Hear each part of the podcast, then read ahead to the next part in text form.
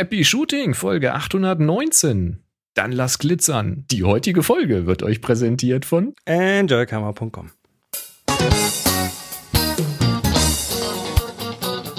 Hier ist eine weitere Ausgabe von Happy Shooting, der Fotopodcast. Mein Bild steht. Dein Bild steht? Gerade ist mein Bild stehen geblieben. Was zum? Na, besser das Bild als andere Dinge. Nee, Wenn du das übrigens so schnell gut. sagst, dann äh, erkennt das der Skript nicht so gut. Das weiß ich. Absicht. Und hier sind eure Moderatoren, Boris und Chris. Transkribiert der denn den George Nussbaumer? Ich glaube Oder schon. steht da nur eckige Klammer auf Musik, eckige Klammer zu? Äh, Ich müsste jetzt nachgucken, weiß ich nicht auswendig. Aber ich glaube, das äh, macht er schon mit. Ähm, also äh, für euch da, ne, auf unserer Website happyshooting.de, da ist ein Transkript von jeder Sendung seit ein paar Monaten schon. Also wenn ihr mitlesen wollt, das läuft so, das läuft so tatsächlich mit. Also da sieht man dann was, wo und dann kann man auch im Text dann irgendwo draufklicken und dann spielt das da genau wieder ab. Das ist total abgefahren, was da heute geht. Und ähm, für die, die gerne einen Podcast lesen wollen, brauchen wir nicht. Warum auch nicht? Ja, kann das man das da machen. Ja, wir sind Happy Shooting, der Fotopodcast. Ich bin der Chris Ich bin der Boris. und wir machen jede Woche hier live was über Fotografie. Heute äh, muss man mal die Themen anschauen. Heute über äh, Objektivgrößen, Buttons, äh, Scanner mit Tinte. Ja, Scanner mit Tinte, ähm, ähm, äh, Auflösungen, interessante neue Objektive und äh, flotte Sternschnuppen. Ja, ähm, wir haben hier auch einen Live-Kanal. Da könnt ihr immer schön uns Sachen reinwerfen. Nämlich auf happyshooting.de slash hi. Da äh, könnt ihr quasi, di- ist der direkte Draht in die Redaktion. Und dann gibt es natürlich noch unseren Slack-Kanal dienstags 18 Uhr. Das ist nämlich auch die Uhrzeit, zu der wir üblicherweise aufnehmen. Heute sind wir relativ pünktlich. Ähm, und äh, da sind wir äh, begleitet von netten Menschen, die intelligente Sachen erzählen. Das ist so. Ist so. Also kommen immer klasse Sachen, äh, gute, gute, äh, informierte äh, Zusatzinformationen zu dem, was wir hier so machen. Und wenn wir Fehler machen, dann hören wir es da auch sehr, sehr schnell. Ja, Wir hören das quasi Ähm, mit dem Auge. wir, ja, genau das. Wir sollten echt mal überlegen, ob wir da mal vielleicht noch so, einen- so ein Audio-Side-Channel irgendwie Nein. Ja, den wir dann aber auch ausmachen können, wenn es Mhm. nicht reinpasst. Ist klar.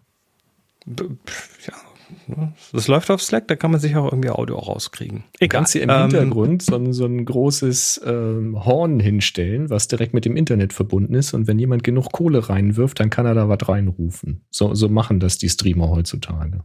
Ach so, Katsching und dann, Ja, und irgendein Und Spruch dazu. Genau. Na gut. Also, direkt Genau. der Kanal hier rein, happyshooting.de slash hi, schriftlich und auch akustisch, allerdings nicht live akustisch, sondern da könnt ihr dann zum Beispiel eine Aufnahme reinwerfen. Das haben ein paar Leute gemacht, also was reingeschrieben haben ein paar Leute. Mhm. Und zwar zuallererst ähm, hier der Uwe. Der Uwe, ich mache mal parallel hier dazu noch eine Webpage auf, schreibt, kleiner Hinweis für die Kringelfotografen oder die, die das schon immer mal werden wollen. Einer der Chinesen hat das 100er Trioplan in günstig nachgebaut. Da gibt es jetzt was Passendes von TT Artisan.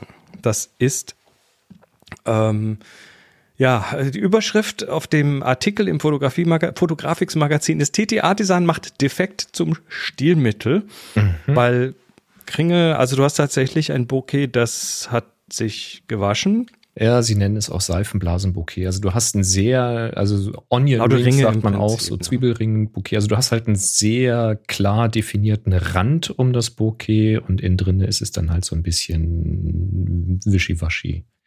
Ja, Genau, wir packen mal ähm, diesen Link in die Show Notes. Seifenblasenbouquet für traumhaften Look lese ich hier gerade. Naja, Manche sagen Naja, das so, kommt, das kommt jetzt, so. das kommt jetzt ein bisschen auf die Träume an. Ich meine, Ja, natürlich.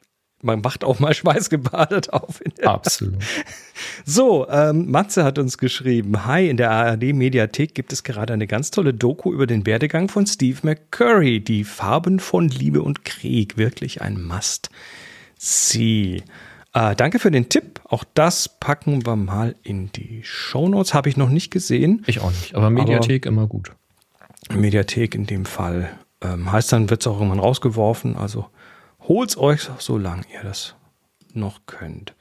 So, und dann hat uns noch Bruno geschrieben. Hallo ihr zwei.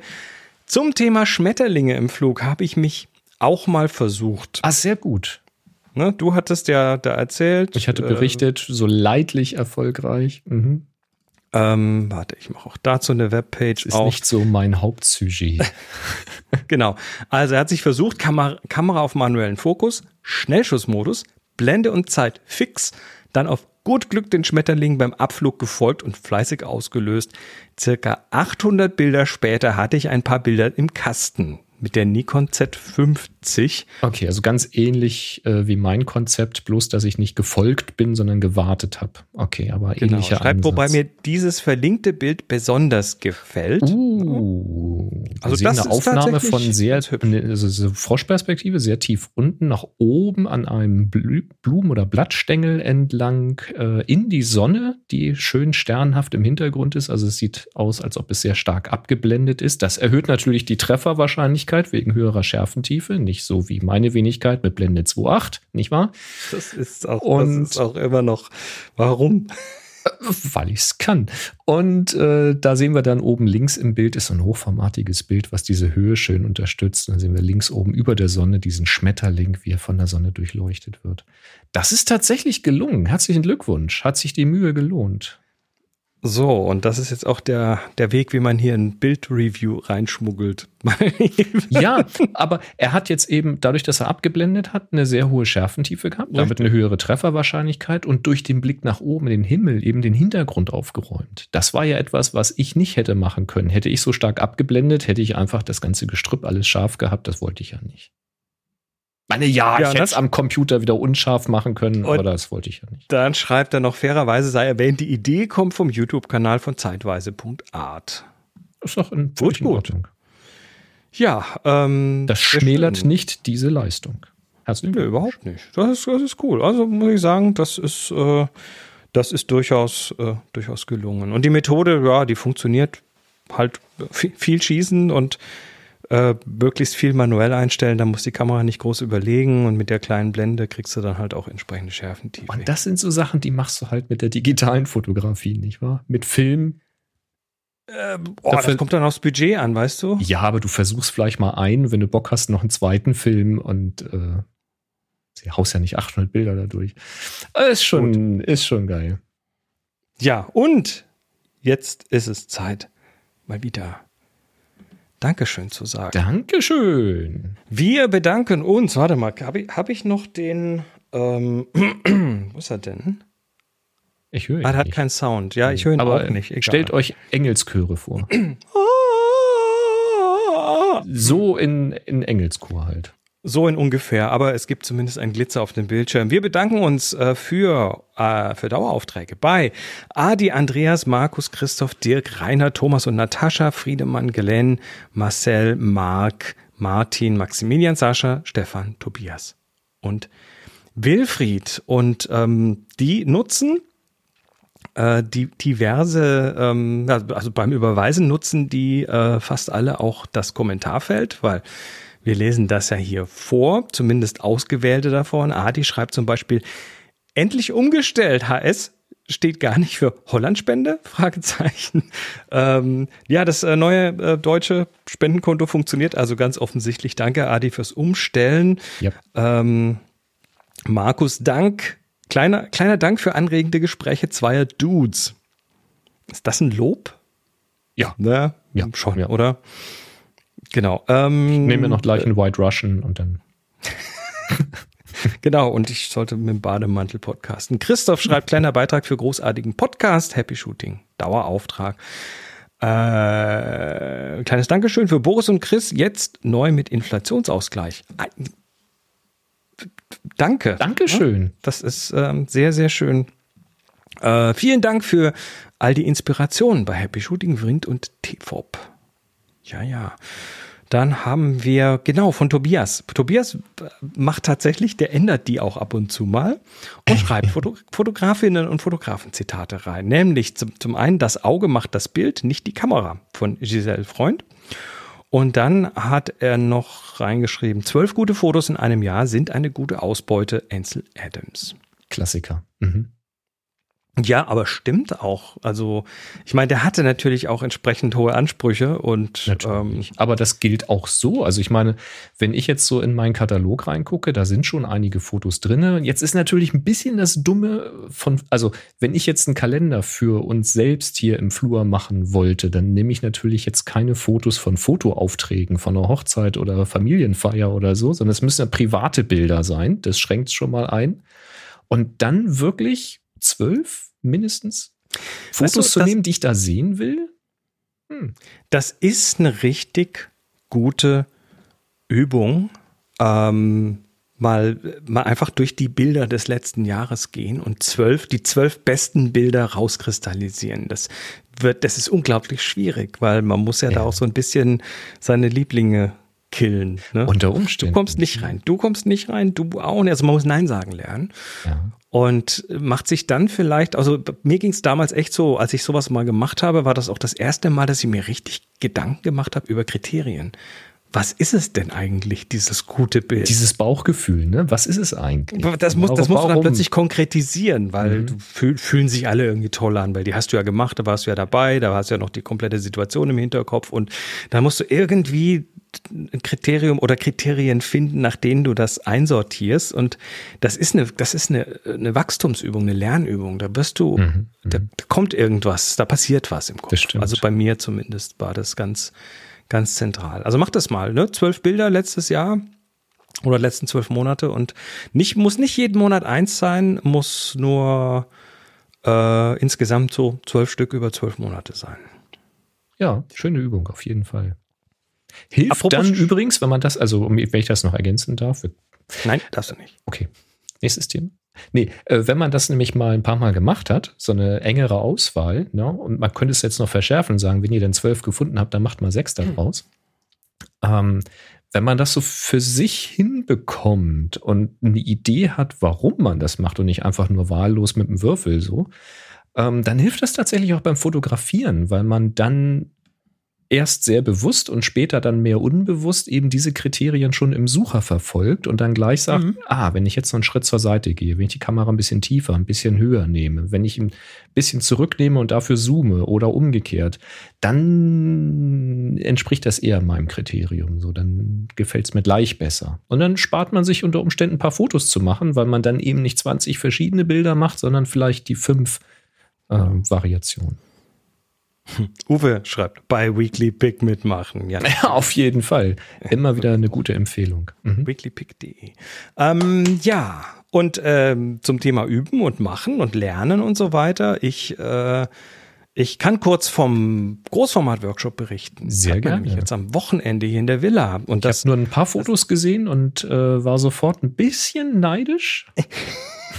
also das, das war jetzt tatsächlich der erste Villa-Workshop seit Pandemie. Ja. So ja, mit, ja. mit Leuten hier in der Villa. Also wir haben auch. Tat gut oder war kribbelig? Nee, tat gut, war klasse, war, war ähm, sehr runde Geschichte, war Großformat-Workshop. Also wir haben uns ähm, zwei Tage lang mit dem großen 4x5 Zoll Format beschäftigt. Es waren drei Leute da. Und äh, aber sowas geht auch am besten in einer kleinen Gruppe. Also da willst du nicht mit zehn Leuten arbeiten, sonst gehst du kaputt dabei. Ähm, und wir, ähm, ja, wir, hatten nicht nur richtig Spaß, sondern wir haben natürlich auch ein bisschen vorgesorgt hier. Also ähm, hier gibt's in der Villa gibt's mittlerweile einen Luftreiniger, also einen, einen Filter. Äh, wir haben hier CO2-Messgeräte und natürlich weit offene Fenster und so weiter. Also sehr, sehr, ähm, ich sag mal, sehr, sehr pandemiefreundlich sozusagen. Und wenn jetzt auch nicht mehr Pandemie ist, aber die Zahlen gehen ja gerade wieder hoch. Ne? Covid ist mit neuen Varianten da und ich bin gespannt, wie es Herbst, Winter wieder wird.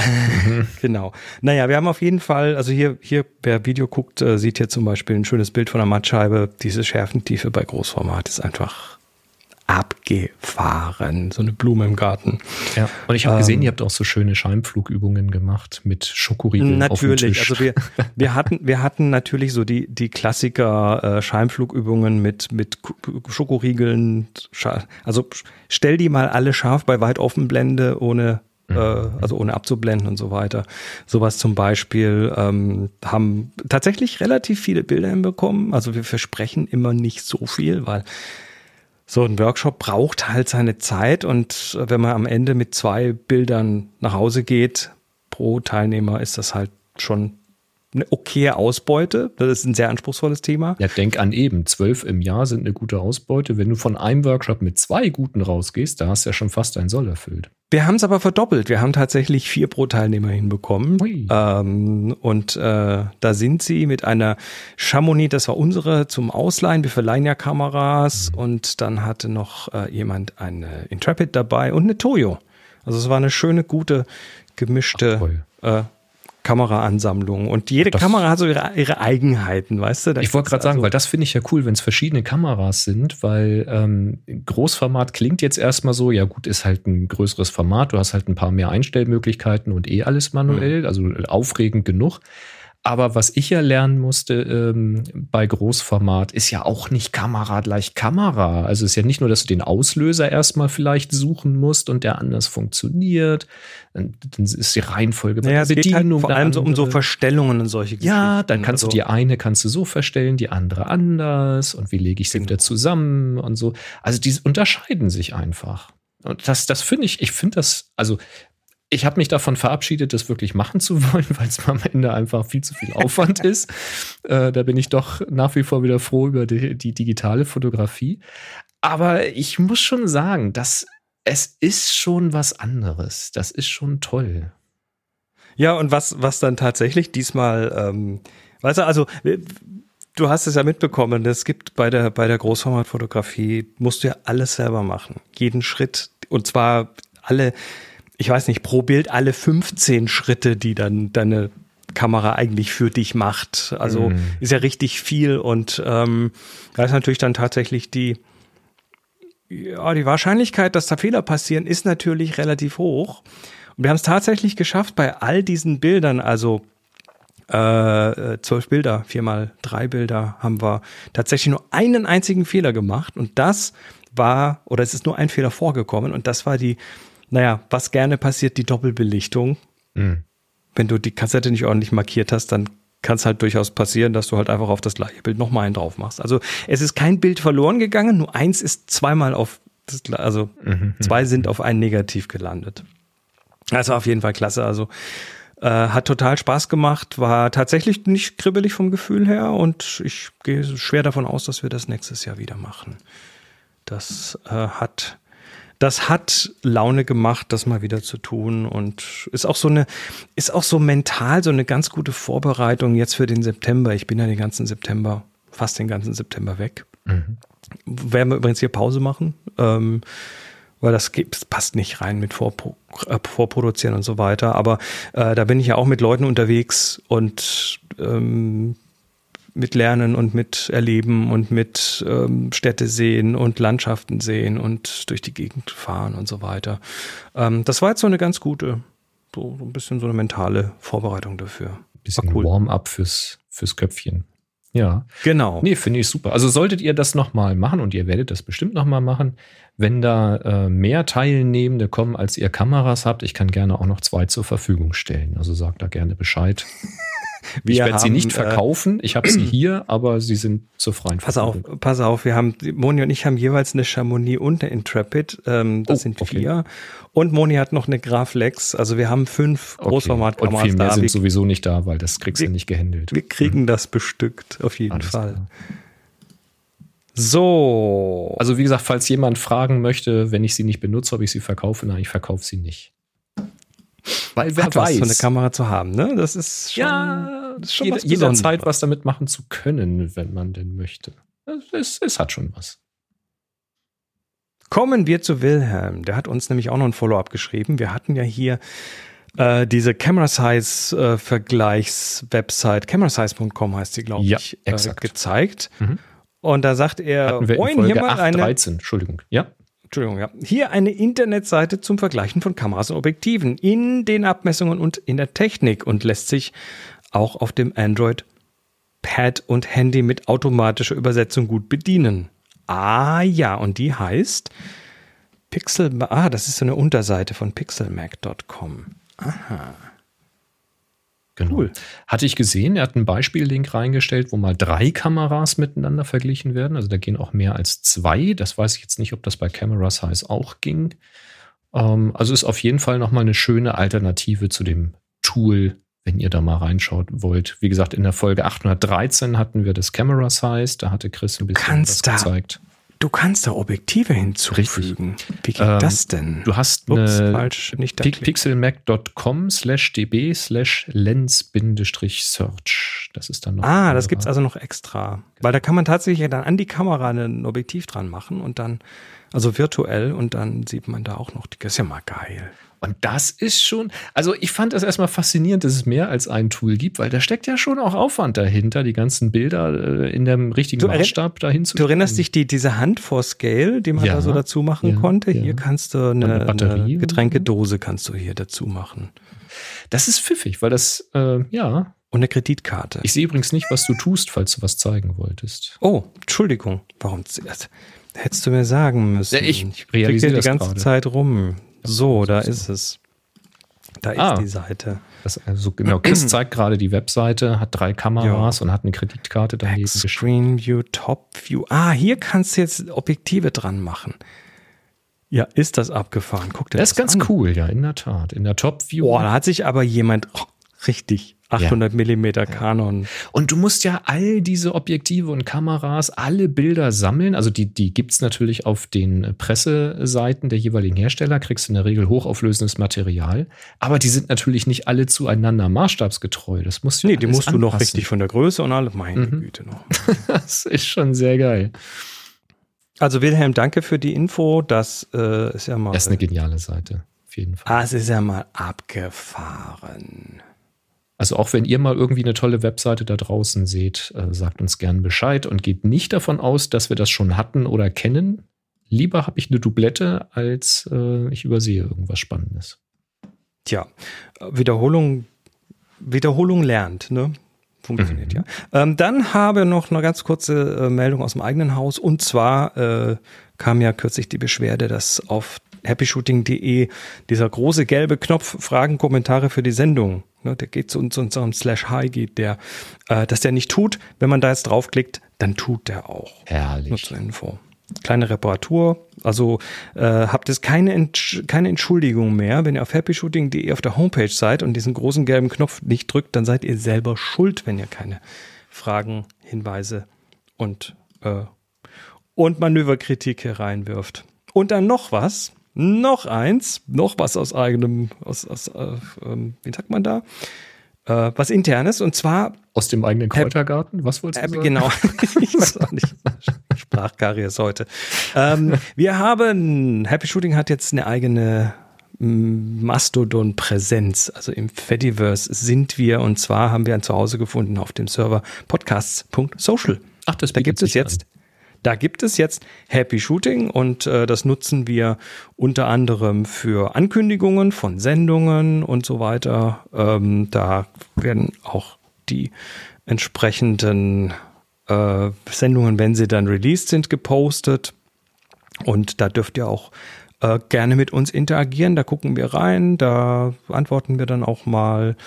Äh, direkt geht natürlich auch immer, aber für alle, die so im Fediverse unterwegs sind, Happy Shooting auf podcasts.social. Ich glaube, es gibt sonst gerade aktuell keinen. Warte mal, schauen wir doch mal kurz, ob es einen Happy Shooting Account noch gibt. Nö, den gibt es tatsächlich nur uns. Also äh, findet ihr auf jeden Fall Ja. in eurem Mastodon Client. Zum Glück machen wir seit kurzem ja einen Podcast Und dann sind wir auf, der, auf dem Server ja ganz gut aufgehoben. Naja, das ist ein, das ist ein Server, der, der eben genau eigentlich nur für Podcasts da ist und mhm. ähm, für genau solche Sachen. Das ist also eine, eine reine Podcaster-Instanz und die sind gerade im Moment eigentlich dicht, aber für uns haben sie noch mal eine Ausnahme gemacht. Das ist ja lieb. Vielen Dank an dieser Stelle. Tja, kommen wir zu den News.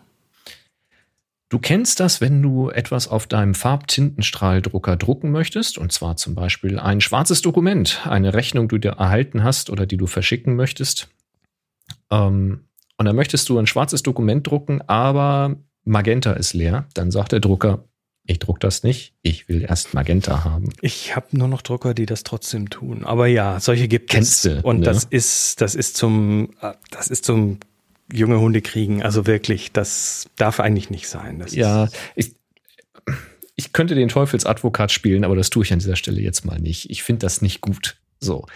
Aber das ist ja noch harmlos. Ähm, jetzt würde man sich ja vorstellen, wenn man sich so ein Kombinationsgerät holt, wo also oben noch ein Flachbettscanner drauf ist und unten der Drucker drin ist.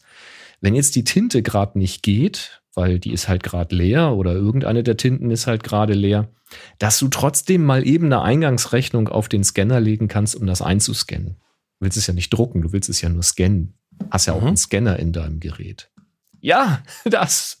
Ja, das würde, ist eingebaut. Das würde man so meinen, dass das geht, aber HP hat sich gesagt, nope, wenn ich keine Tinte habe, dann scanne ich auch nicht. Bitte erst Tinte einlegen, bevor du hier was scannen möchtest. Und Moment, das, Moment, ja? nochmal, nochmal. Ja.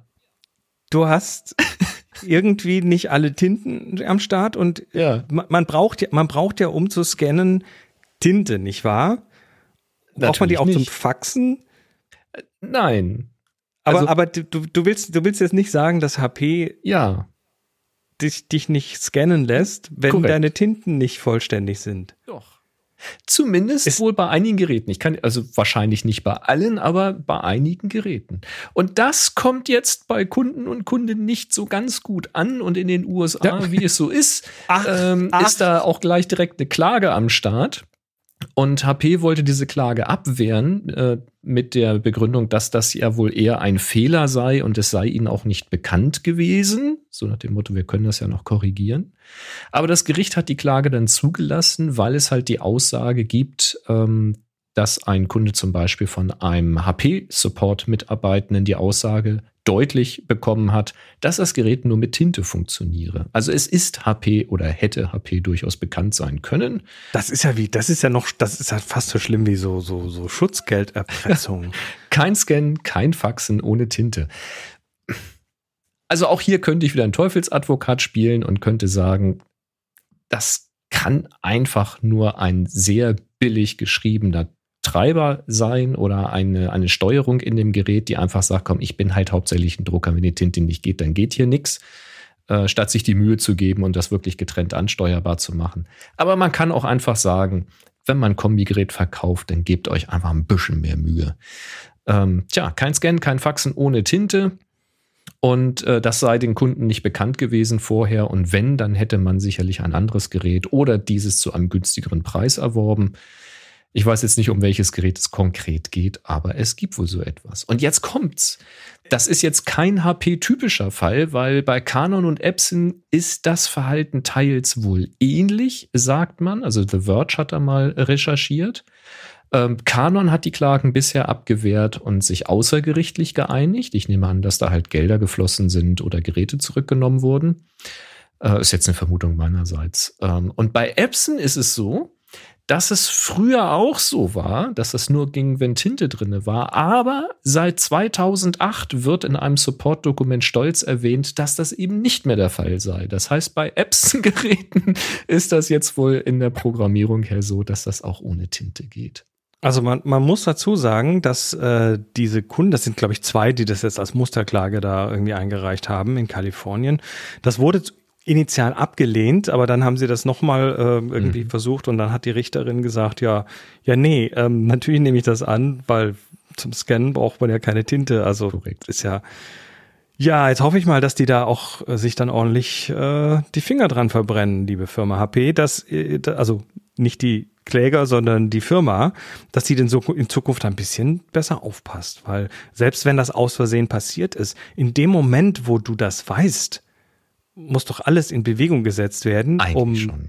die Kunden nicht so weiter zu verarschen. Weil, weil Druckertinte, Drucker, also nur mal um da eine Relation zu sehen. Ich meine, Druckertinte ist die teuerste Flüssigkeit auf der Welt. Wir reden von. Flüssiges Gold ist noch teurer. Nee, Doch, habe ich von einem, nachgeguckt. Ist teurer. ist es, okay, Ja, ja. okay. Wir reden, wir reden aber von einem vierstelligen Ja, äh, Betrag pro Liter, Ja, was so eine Druckertinte kostet. Also zumindest die in den kleinen Patronen. Und da, also da, es geht nicht. Es darf nicht. Und wir reden von Nap-in-Patronen ohnehin. Also in vielen, gerade bei HP, in die vielen günstigen Druckern, wenn du die Druckerpatrone aufmachst, dann ist da ein Schwämmchen drinne, das ein bisschen schwarz gefärbt ist. Ähm, Habe ich kürzlich tatsächlich gesehen. Da hat irgendeiner, so ein YouTuber, Ja. hatte mal so eine, so eine Patrone aufgesägt.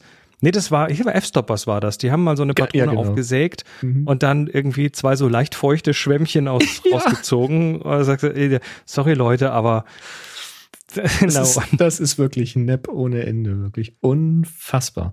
Also ich hoffe auch, dass sie dazu genötigt werden, aber jetzt mal so ein bisschen, äh, also wa was könnte ich mir vorstellen, was passiert? Zwei Möglichkeiten. Die eine Möglichkeit wäre die, die natürlich kundenorientiert wäre. Das heißt, man würde die Treiber und die, die Firmwaresteuerung so anpassen, dass du eben Scannen und Faxen auch machen kannst, wenn keine Tinte eingelegt ist. Der Drucker muss ja nicht mal eingerichtet sein, du hast ja noch andere Hardware da drin. Das wäre das, was am schönsten wäre, aber wahrscheinlich auch den meisten Aufwand verursacht.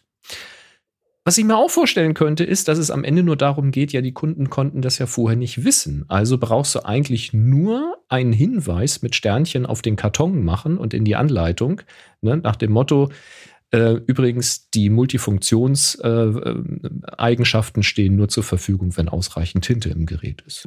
aber selbst das ist ja, da, dann würde halt keiner das kaufen, nicht wahr? Wenn du das denn liest, also es heißt ja nur, du könntest es wissen, wenn du es denn liest, aber wie groß das dann auf der Verpackung steht, das müssen jetzt andere entscheiden.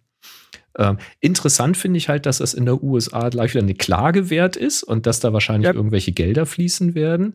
Klar, Ähm, du hast in den USA aber auch eine Chance, dass solche so eine Klage was bringt. Ja, da gibt's auch so Sammelklagen, wo sich dann ähm, ganze Verbände äh, können Und- dann da äh, Kundenstimmen sammeln und dann klagen und so. Und, und für die Größe des Aufdrucks auf der Packung, ich finde, das sollte so ungefähr im Stil sein von so, so ähm, Zigarettenpackungsaufdrucken. Diese Ja. hier äh, mit, mit der Raucherlunge, der aufgeschnittenen und solchen Ja. Geschichten. Und dann zeigst du da halt irgendeinen Kunden, der gerade weinend da Weint. und äh, verzweifelt große, auf dem Drucker liegt. große neutrale Warnung, die mindestens ein Drittel der Packung einnimmt oder so. Hm. Ja, das kann man sich an der Zigarettengesetzgebung mal. Weiß ich nicht, orientieren.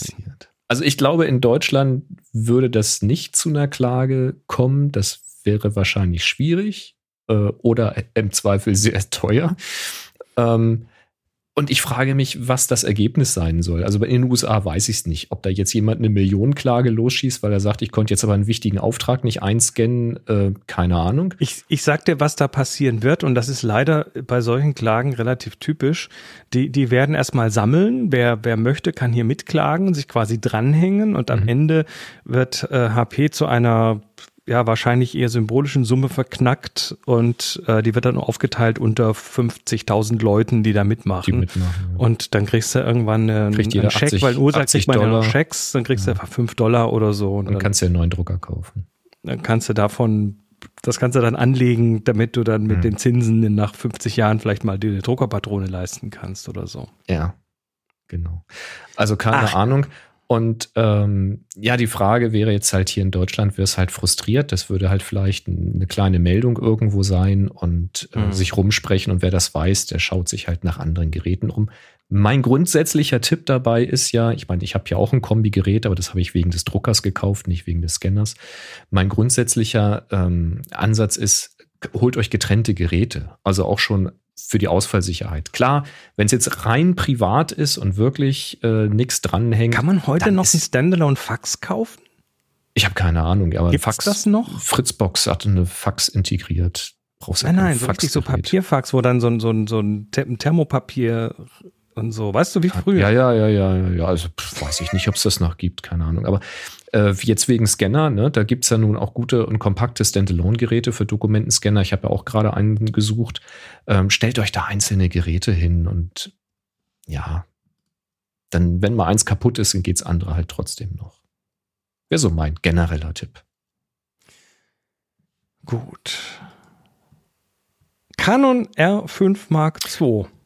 Oh, Was ja. gibt's da Neues? Ich äh, fiebere ja ein wenig schon. Ähm, man, ja, also die Canon R5, ich habe ja schon ein paar Mal so geliebäugelt. Ne? Mir ist sie im Grunde genommen, ist sie mir zu teuer.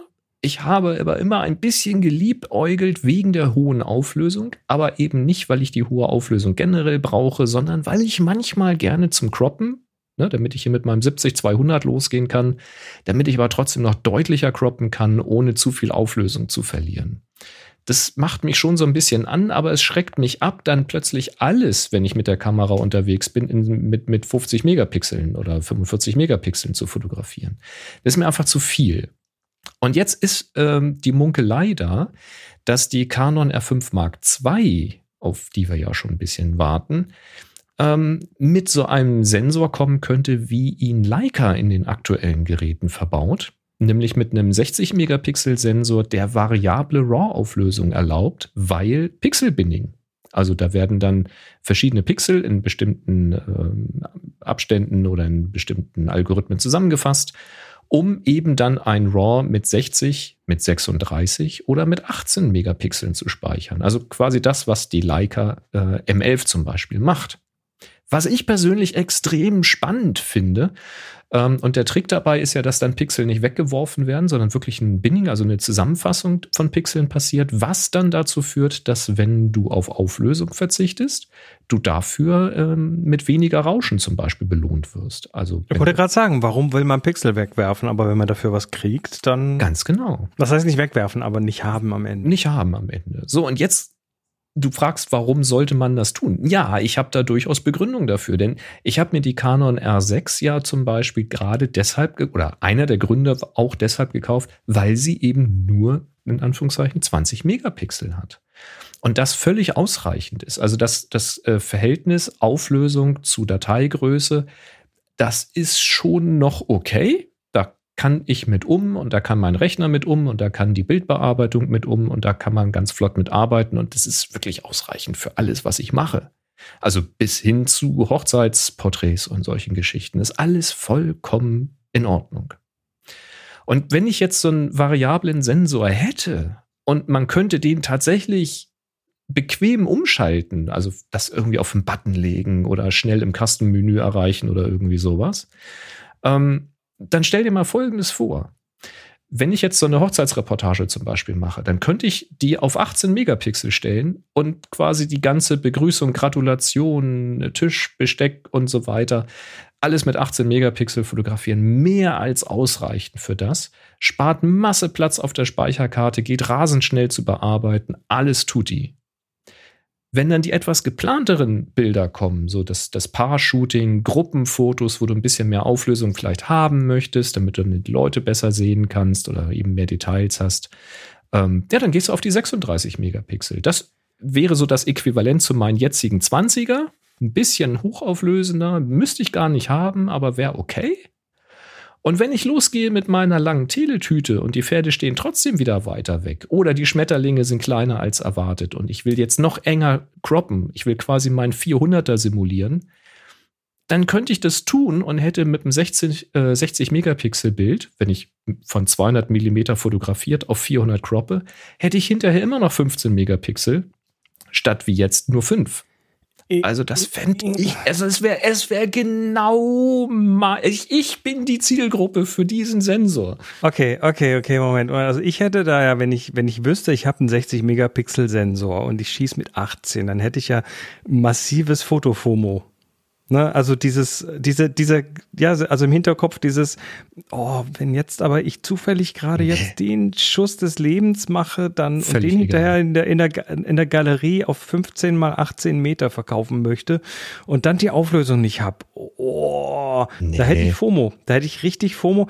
Es sei denn, es sei denn, dieses Wechseln der Auflösungen wäre wirklich völlig intuitiv mit einem eigenen Schalter Klappschalter, Das keine wär Ahnung, zu optimal. machen. Mhm. Dass du quasi bei jedem Schuss einfach mit dem linken kleinen Finger irgendwo Ja. mal eben die Auflösung äh, auswählen könntest. Also wenn man das, so Das verstellen wär's. könnte wie Blendezeit ISO, ne? wenn das sehr, sehr einfach umstellbar wäre, das wäre Blendezeit perfekt. ISO Auflösung. Ja, genau. Das wäre Und das halt irgendwie, oder so, so vorne, weißt du, heute sind ja die, die Objektive eh alle digital, dann hast du halt neben dem Blendendrehring auch noch einen Auflösungsdrehring. Mhm. So, ich meine, das, was du heute ja bei, bei, also Smartphones wieder, so ein iPhone mit, äh, so ein Pro-iPhone mit drei Kameras, also drei Brennweiten. Mhm, mhm. Da hast du dann auf dem Bildschirm, hast du dann hier so, kannst du so ein Rad drehen und dann kannst du quasi in Anführungszeichen stufenlos äh, die Auflösung einstellen und das switcht dann, also zwischen Hardware umschalten der Kameras und irgendwie Zwischengrößen digital berechnen, aber es, es, es gibt dir Der als Benutzer drüber. einfach dieses Mhm. Gefühl, das wäre komplett nahtlos und ja, wenn man nah dran ist, dann sieht man, dass die Parallaxe ein bisschen hüpft, weil, weil die Objektive wechseln, aber es, sowas, Mhm. sowas, holla, da wäre ich aber gleich dabei. Aber wenn ich dafür irgendwie drei Menü-Einträge tief rein muss und irgendwie so in die Un- Unterebene gehen und dann wechseln und so, Es- es da hätte, ich- schnell da hätte ich zu viel verfügbar sein. FOMO, würde für mich nicht funktionieren. Es, es muss schnell verfügbar sein, das ist auch bei mir ein Argument, aber wie gesagt, Custom-Menü, ne, also weil habe ich ja hier in der R6 auch, wenn ich ins Custom, also wenn ich die Menütaste drücke, dann stehe ich auf dem letzten Menü, das ist in der Regel das Custom-Menü. Und es steht ja auch auf der Auswahl, die du zuletzt hattest. Und da kannst du dann zum Beispiel sagen, wenn du jetzt äh, ein Shooting hast, wo du häufiger mal was weiß ich, die Sensibilität umstellen musst vom Autofokus-Tracking oder sowas, dann hast du das da auch schnell geändert. Das geht dann schon. Oder ähm, noch besser, mit KI vom Bildinhalt abhängig machen. Anna, Anna. Also, ganz, ganz, also ich, ich, bei den Sachen, die ich fotografiere, ich weiß relativ genau, was da gerade passiert. Und wenn du halt so eine Re Reportagesituation hast, also die, die ganzen Gratulanten bei einer Feier oder sowas, da brauchst du schlicht und ergreifend keine 60 Megapixel. Das ist einfach Quatsch. Ähm, ja, Noch besser. Also, ich, äh, Noch- ich wäre so besser. dafür. also, Sie sollen. Meine große Angst ist nur, wenn die R5 Mark II mit so einem 60 Megapixel Sensor kommt, der dann diese Funktion hat, also den Sensor gibt's ja, Leica hat ihn ja, ähm, dann habe ich den Verdacht, dass die Kamera mir deutlich zu teuer werden könnte. Das ist so ein bisschen die Angst, die ich Ah. dabei habe.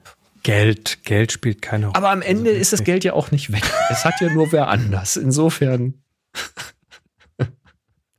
Nee, das, das, Ding, das Ding soll bei jedem Schuss einfach alle Auflösungen gleichzeitig abspeichern und hinterher kannst du dann ganz einfach entscheiden, welche du wegwerfen möchtest. Oh, noch schlimmer.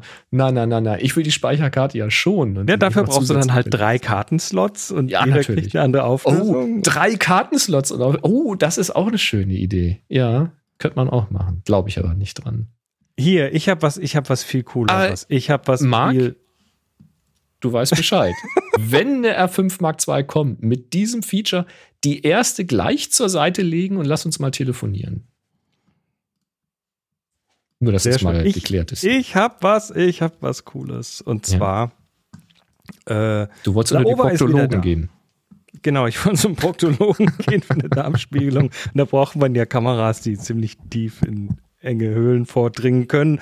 Und Laowa macht das und äh, die sind ja eh bekannt für ihre Probe Lens und äh, die haben jetzt im Prinzip äh, ein Trio von neuen Probe Lenses rausgebracht. Hm, drei Stück. Ähm. Und zwar äh, tatsächlich im Prinzip, also 24 Millimeter T8, ne, T, also äh, Lichttransmission Mhm. ähm, statt, statt Blende. Äh, und zweifach Makro, also ein vergrößerndes Objektiv. Du kannst also damit quasi äh, ja, Makros aus nächster Nähe machen. Und äh, die drei unterscheiden sich durch den Winkel der vorne, ähm, mit dem das da vorne irgendwie äh, rauskommt. Das eine ist einfach das, das gerade Probe-Objektiv, also du schaust einfach gerade vorne raus. Äh, ein zweites hat irgendwie ein paar und 30 Grad und das andere hat irgendwie 90 Grad. Und damit kannst du dann, äh, oder nicht 90 Grad, kannst du irgendwie noch kippen. Also, weiß auch nicht, so periskopartig ist das irgendwie. Mhm. Bisschen um die Ecke. Ähm, Mhm. ja, und dann hast du halt entsprechende Möglichkeiten damit. Und die Dinger sind, also sehen, sehen, sind wohl gut gebaut, wie immer. Sie haben auch die LED-Beleuchtung vorne, wie, die, wie das alte auch. Und ähm, sind von der Bildqualität, so was ich gesehen habe, ziemlich gut. Und Ähm, liegen preislich, also äh, da wo man da wo man es erwartet, also das äh, einzelne Objektiv kostet irgendwie knapp 3000 Dollar. Oh, okay. Und äh, das ist das Direct View, also das geradeaus-Modul. Das Periskop-Modul kostet 3150 Dollar. Das ist nicht so viel Und teurer. Das mit 35 kostet, nee, das Periskop kostet 3350 und das 35 Grad gewinkelte kostet 3150 und das komplette Set kannst du auch, kannst du auch im Set kaufen, im hübschen Köfferchen. 10.000? Und äh, da sind wir dann bei 8.500. Ach, das ist, ja- das ist deutlich günstiger. Dann lohnt es sich, Das, alle drei das ist zu ein nehmen. Discount von 850 Dollar, wenn man sich Also alle drei nehmen und einzeln weiterverkaufen, hast einen Koffer übrig. Also das sind auf jeden Fall keine Spielzeugobjektive, so wie das Nee, klingt. nee, das nee, sind überhaupt echte. Spezialisten, aber wir haben ja auch, also ich habe in der Vergangenheit ja auch gelacht darüber und dann äh, habt ihr uns ja Hey, Links du- geschickt von Sachen, die da gemacht werden und da staunt man wirklich Bauklötze. Also abgefahrenes Zeug kannst du damit Ja. machen und äh, und das also das sind das sind ernsthafte Werkzeuge, Mhm. die, also die kauft man sich nicht mal einfach so, sondern da kann man wirklich ernsthaft cooles Zeug Ja. mitmachen. auf jeden Fall. Ein ja, wasserdicht ist übrigens natürlich auch, ne? Also das gehört Ja. dazu. Kannst also auch in, in ein Glas Jo. Bier eintauchen damit. Ja, oder in Korallenriffs und was weiß ich. Oder halt für den Proktologen. Ja, ich, also toll. Schön. Ja. Schön. Ähm, du, ein ganz, ganz, ganz äh, wichtiges Produkt wird jetzt eingestellt. Ein wichtiges Produkt. Also ich, nee, also als ich die Meldung gesehen habe, dachte ich mir so, ey, was? Wann hat Canon das denn gemacht? Es gibt von Canon einen SD-Karten-Wi-Fi-Adapter. Ja, hatten wir, glaube ich, sogar Also- mal drüber gesprochen in der Vergangenheit. Ja, aber so eine also die SD-Karte, die du reinsteckst, da gab es ja verschiedene Lösungen und von Canon selbst halt auch. Mhm. Ja, das war, war mir gar nicht mehr bewusst, dass Canon sowas selber mal gemacht hat. Ähm, also ich wusste, dass es da andere gab, äh, frag mich jetzt nicht mehr wer genau, aber äh, letztendlich hat Canon 2016 dieses Produkt auf den Markt gebracht und äh, das war äh, gemacht dafür, also es war eine SD-Kartenförmige Wi-Fi-Adapter, der dann quasi direkt äh, Sachen auf irgendwelche Server werfen kann und äh, auch kein Speicher an Bord, sondern tatsächlich nur eine reine Wi-Fi-Karte und das war äh, von Canon, um dann ältere Kameras eben Wi-Fi-fähig zu machen oder ihnen zumindest die Möglichkeit zu geben. Um, Genau, quasi untethered das hat Shooting. Canon tatsächlich bis jetzt hergestellt. Ja, faszinierend. Das wusste ich nicht. Also, Ich dass es die nicht. mal Das- gab, das wusste ich jetzt, wo ich das gelesen habe, dann schon wieder. Da hat irgendwas bei mir geklingelt. Aber ich hätte gedacht, die gab es vielleicht mal ein, zwei Jahre und dann war gut. Also richtig Also beeindruckend sind die ja nicht von der, von der Geschwindigkeit. von der Performance. Deshalb sind die auch nicht wirklich. Ja. Ich habe die also wirklich nicht. Ich habe glaub, einmal sowas in der Hand gehabt, aber auch nicht wirklich damit gespielt. Ähm, das ist ja, das ist das WE1 ist Geschichte und wir ziehen den Hut und kippen einen weg Was? und kipp, ja, d- äh, kippen einen aus dafür. Sag mal doch. Ist das so? Weiß ich nicht. Kennst du nicht? Ich kann Hm. aber nachher gern einen Schluck Rotwein nehmen, wenn du möchtest. Gut. Dann Happy Shooting, der Fotopodcast. Werbung. Ja, diese Sendung wird nämlich wieder unterstützt von enjoyyourcamera.com. Die aktuelle Aufgabe ist rum. Vorbei. Die Sommerhitzeaufgabe ist ja auch nicht mehr, also, na, wobei jetzt wird es gerade wieder warm, aber wir hatten ja schon so einiges an, an Wasser von oben und so weiter. Ähm, naja, auf jeden Fall ist die. Also ist aber nicht kalt. Also insofern gilt das. Nee, ruhig nicht wirklich. Es ist jetzt auch wieder gerade echt warm. Also wir hatten äh, heute, glaube ich, fast 30 Grad wieder. Ja. Ähm, ja, die Sommerhitzeaufgabe lief bis zum 17.8. Und Also bis äh, wenn ihr das hier am Donnerstag hört. genau, ich, ich rede in der, in der in der im Fut, Futur äh, Futur zur 2. Vergangenheit war das. Wird äh, gewesen sein wollen dürfen. Egal. Also das auf jeden Fall äh, jetzt, wenn ihr die Konserve hört, auf jeden Fall rum, die Aufgabe. Und ähm, dann werden wir nächste Woche, also heute plus sieben Tage, werden wir den, werden wir Gewinner ermitteln und erwürfeln und na, was wir halt so jeden Monat machen mit Enjoy Camera. Und äh, ja, dann gibt es nämlich eine neue Aufgabe. Wir haben uns lange überlegt, was wir für eine Aufgabe tun wollen und sind dann gelandet bei Apfelbaum. Apfelbaum. Apfelbaum. Naja, jetzt ist dann bald so ne, Ernte und Geschichten und so und äh, da muss man dann schon auch irgendwie äh, mal gucken, ob man das irgendwie in, in, in, Szene setzen kann. Also hier, hier bei Holtensen, da sind äh, an den Feldern entlang, ähm, wir sind da hier ziemlich ländlich, an den Feldern entlang stehen so Gemeindeapfelbäume und da hängen Äpfel dran und dann kann man sich da quasi melden und fragen, ob man da mal einen beernten darf und da stehen auch immer wieder Autos mit Leuten, die da Äpfel ernten. Also Äpfel gibt's genug in der Gegend der Apfelbaum stammt nicht weit vom Fell, sagt man ja auch. Und äh, wir haben übrigens bei uns, da wo das Pferd steht äh, im Dorf, da gibt es auch ähm, so eine größere Apfelbaum, ich will es nicht Plantage nennen, aber es sind mehrere Alleen, die da äh, gestellt sind. Eine Apfelwiese. Ja, und ähm, das sind alles verschiedene Apfelsorten und zwar alles so altdeutsche Apfelsorten, die du so ja. im Supermarkt gar nicht mehr kriegst.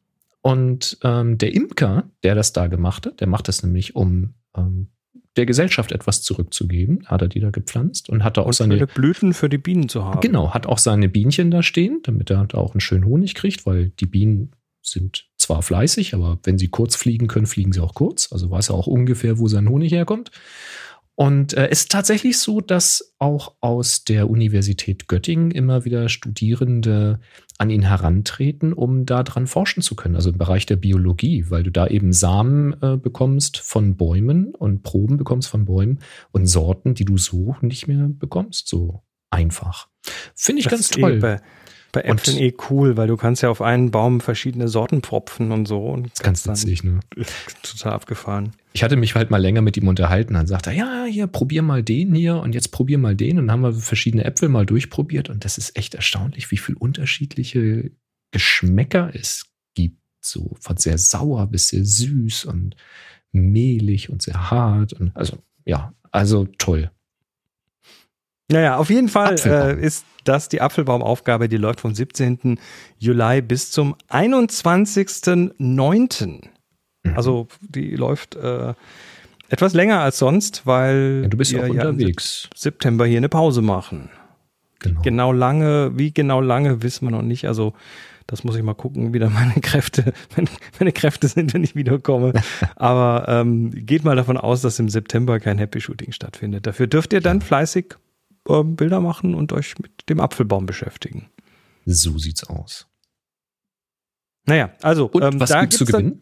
Den Peak Design Leash schwarz. Das, von äh, Enjoy Your Camera zur Verfügung gestellt. Richtig, von Enjoy Your Camera zur Verfügung gestellt.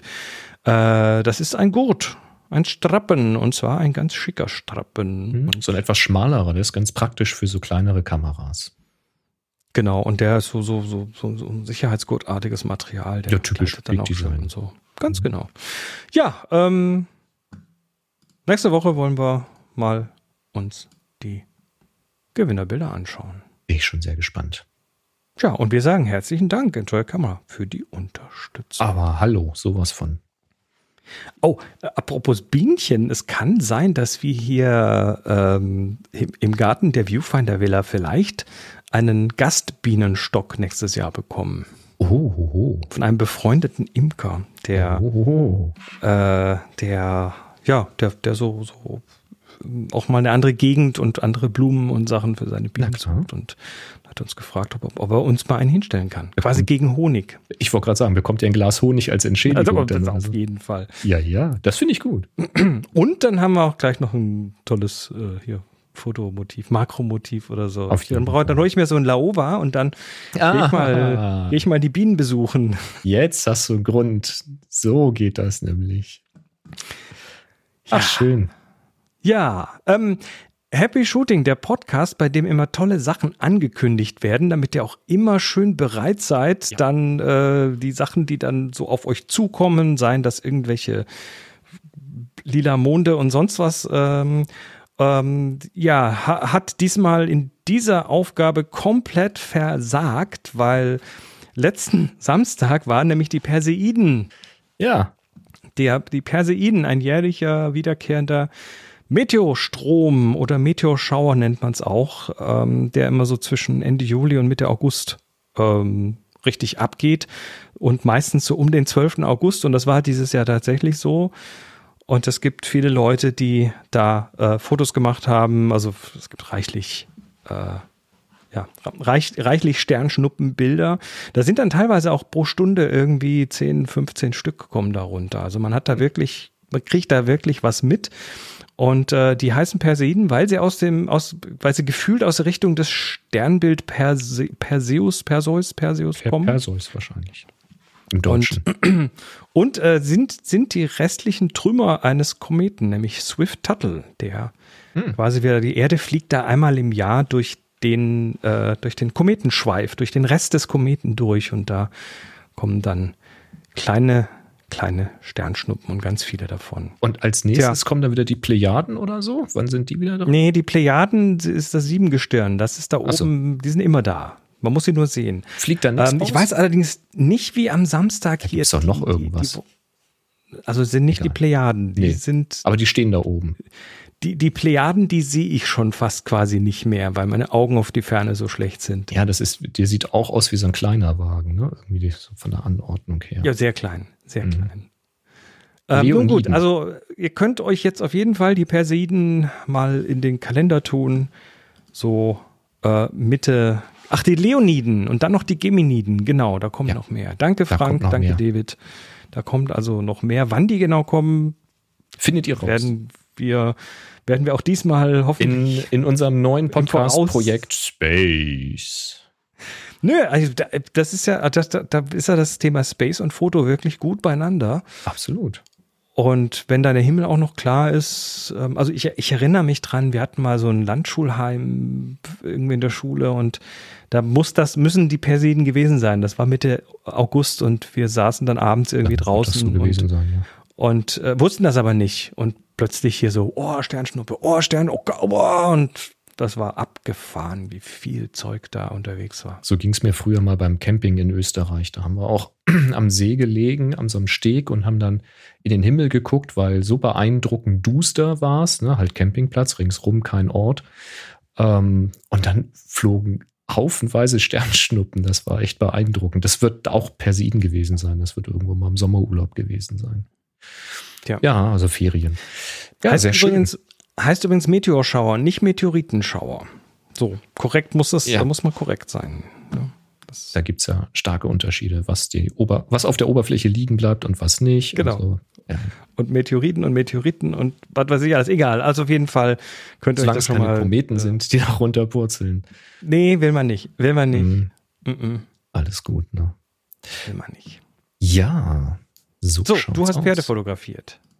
Ja, es kam ähm, die Frage, ich hatte letzte Woche war das, glaube ich, hatte ich mal gefragt, ob Themenwünsche da sind und Lothar hatte gesagt, wie wäre es denn mit Focus Case bei der R6 bei Pferdefotografie? So ganz allgemein, habe jetzt am Wochenende auf einer Fohlen- und Stutenschau fotografiert und der Fokus sprang immer zwischen Mensch und Tier hin und her. Im Prinzip aber unglaublich, was die Kamera kann. Habe sie erst neu Upgrade von der R hat sie eine be bevorzugte, eine bevorzugte Spezies, die sie ähm, lieber anvisiert? Ja, also grundsätzlich wird der Mensch, also ich erkläre erstmal, was ich, was ich eingestellt habe bei mir. Also ich kann erstmal unterstützen, Autofokus und das, die Tracking-Funktionalität ist absolut beeindruckend. Das ist auch einer der Gründe gewesen, nachdem ich mal eine zum Testen in der Hand hatte, äh, warum ich mich dann auch für den Kauf entschieden habe, weil das äh, ist halt nochmal wirklich Längen besser als das, was meine Olympus gemacht hat.